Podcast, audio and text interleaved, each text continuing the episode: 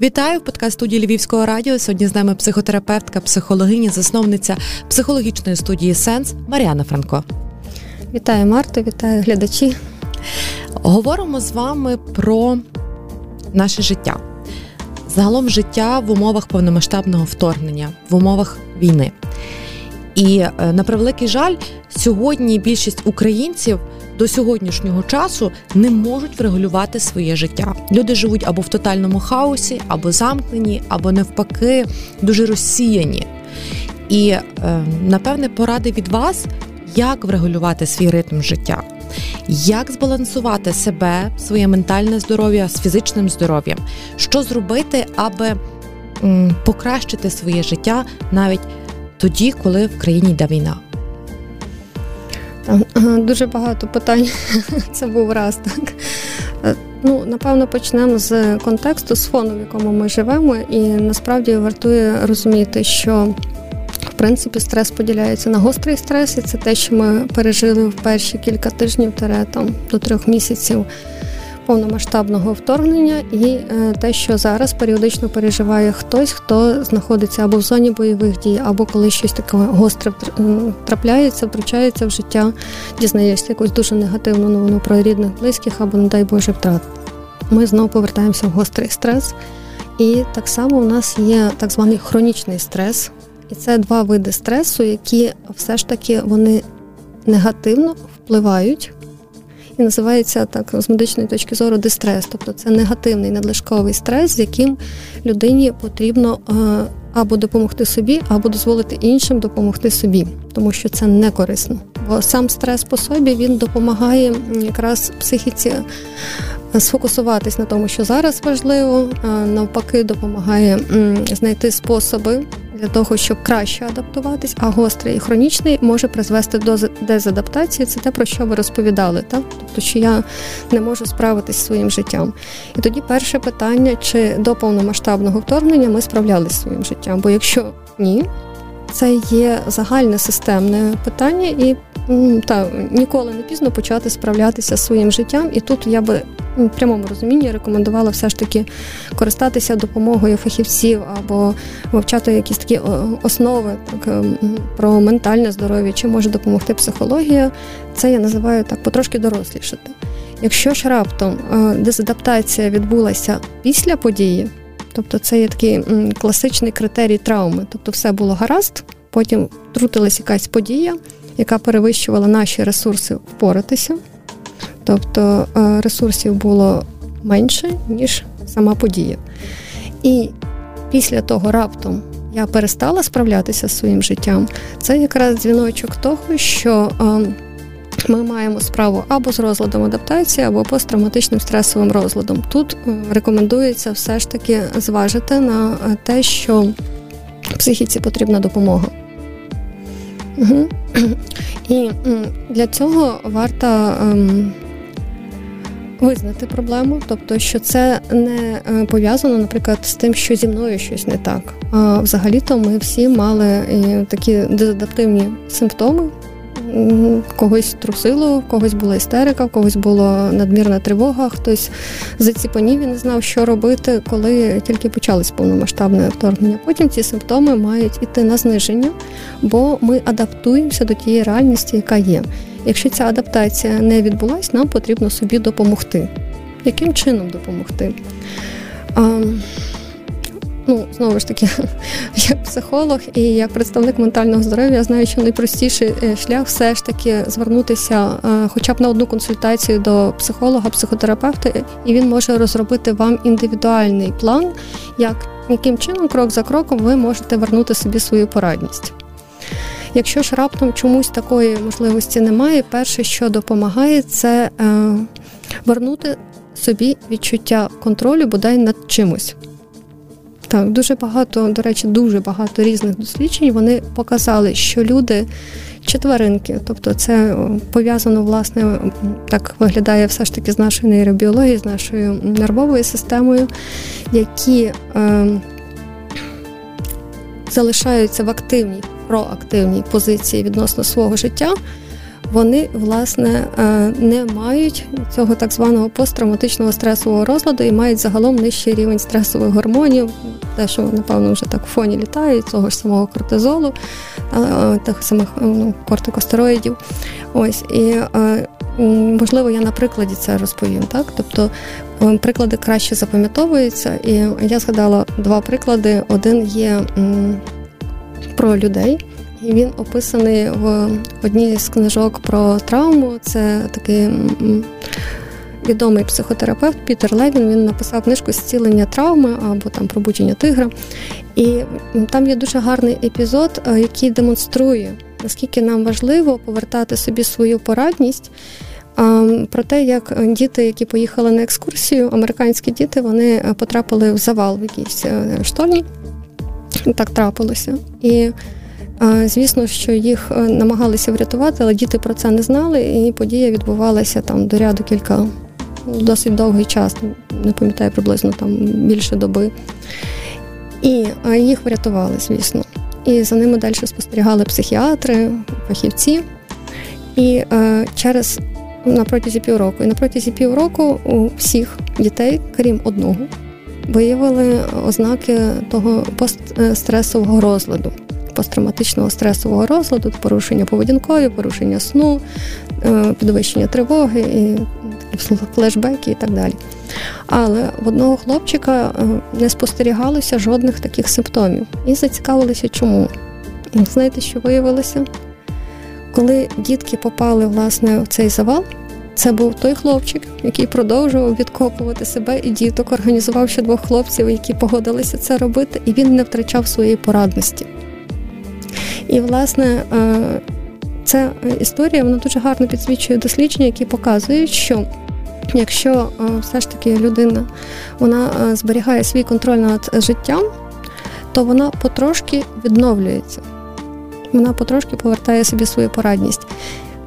Яким чином це можна ще проілюструвати? Бо мені хочеться зразу там сказати, що ви маєте робити, але кожна людина насправді може обрати найкраще з того, що для неї зараз важливо і на що вона має вплив. Я недавно ще прочитала інтерв'ю. Зараз, е, можливо, ви пам'ятаєте, чоловік з яблуком Макс. Я знаю, про кого ви говорите, про нашого військового полоненого.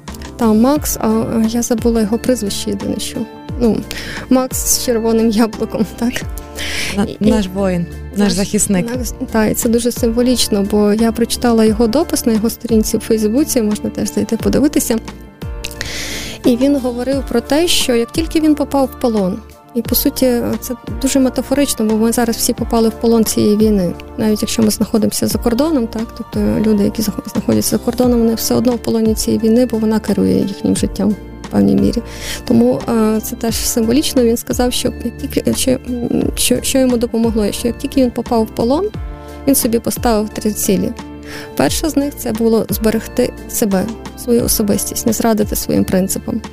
Друга зберегти своє здоров'я третя е, ціль, третя його мета була е, вийти, врятуватися, не залишитися там, в полоні. Ну, як ми тепер знаємо, йому вдалося всі три. Але дуже важливо, що він зараз відрефлексовуючи, згадуючи цей досвід, що йому допомогло, він власне показує те, про що я е, щойно говорила: що коли людина вертає собі свою порадність, навіть найбільш таких ну травматичних кризових умовах вона зберігається і потім відновлюється. І Макс вже пише нам на сторінках Фейсбуку. І Він ділиться своїм досвідом і показує своїм прикладом, як треба е, на власному досвіді. Так він це пережив на собі, як потрібно собою оперувати і керувати в таких. Кризових ситуацій, коли твоє mm. життя на волосинці, фактично, mm. так і м- але це також потрібно мати певну силу волі. Це треба, е, ну власне, це потрібно мати знання з психології, якими я зараз з вами ділюся. Бо якщо показати такий більш простий приклад, можливо, як це діє на рівні нервової системи, бо я в жодному разі не хочу е, торкатися тут того, що кожної особистості буде свій спосіб, але на рівні нервової системи нам навіть експерименти з тваринками показують наскільки важливо все ж таки знайти, що для тебе важливо, і спрямувати туди свої зусилля Це власне був такий експеримент, коли мишкам. Щурикам насправді це були щурики таким експериментальній групі дали ем, їх помістили в клітку, де був невеликий розряд струму. Тобто він був дискомфортний, це не був болючий розряд, але такий, який важко витримувати, і ми б могли порівняти це з хронічним стресом у нас.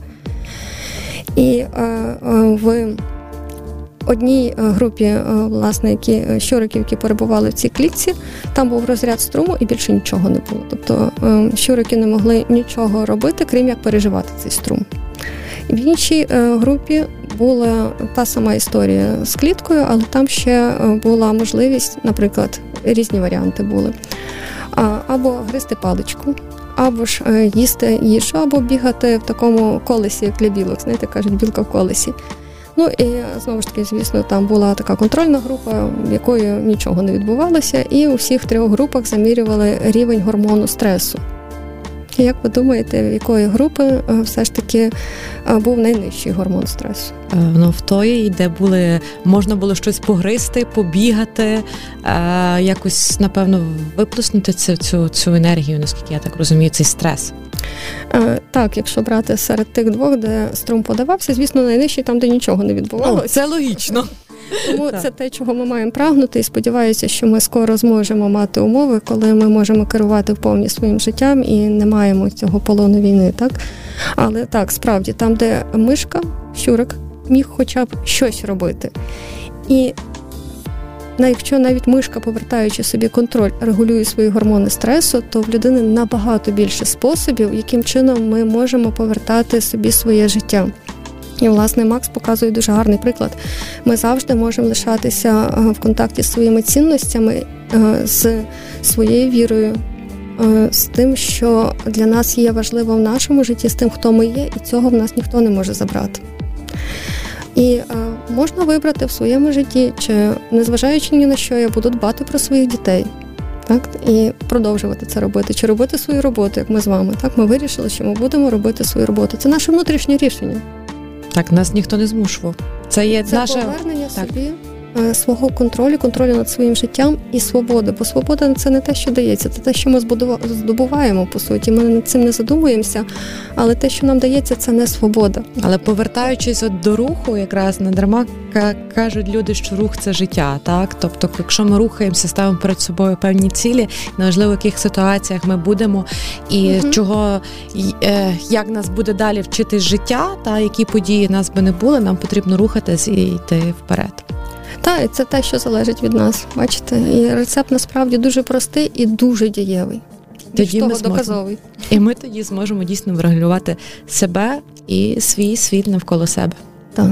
Ну а якщо давати якісь такі е, більш е, практичні поради, то е, знову ж таки з точки зору таких досліджень збірних світових до нас приїжджав колись Джон Артон, це американський нейробіолог і психолог. і Він власне збирає інформацію по всьому світу. Він пише книжки, і він сказав, що він е, провів такий, е, знаєте, як контент-аналіз чи мета-аналіз всіх досліджень, і вони говорять про те, що для того, щоб зберегти своє ментальне здоров'я, і тут дуже уважно, тому що по суті це те, що ми можемо робити кожного дня. Нам потрібно так званих п'ять насінин для ментального здоров'я. Це є сон. Тобто, в будь-якому разі вчитися привчати себе до рутини сну. Тобто дбати про те, щоб за можливості все ж таки е, надавати значення сну, не намагатися спати, коли є така можливість, а не там броузити, не знаю, ем, YouTube дивитися чи броузити Facebook. Наступне це є фізична активність, те, що ви казали, рухатися. І в прямому розумінні теж рухатися, і це доводиться власне науковими дослідженнями. Наступне це соціальна підтримка і зберігати зв'язок. І навіть якщо ми знаходимося десь е, далеко від близьких, ми можемо кожного дня говорити з своїми близькими. Знаєте, в мене вже немає батьків, але я часто можу звернутися до досвіду моїх батьків, до того, що вони мене вчили, чи те, про що ми говорили, і я відчуваю їхню присутність всередині себе. І це теж стосунок стосунок. Але ж навколо нас дуже багато е, наших е, друзів, близьких, і ми, зберігаючи стосунок, зберігаємо своє ментальне здоров'я. Це так парадоксально, але стосунок важливий і він потрібен перш за все нам. Наступне це є навчання новому, і це, власне, коли я можу вчитися за будь-яких умов, вивертаю собі свій контроль. І про що я ще не сказала? А, здорове харчування, яблуко Макса.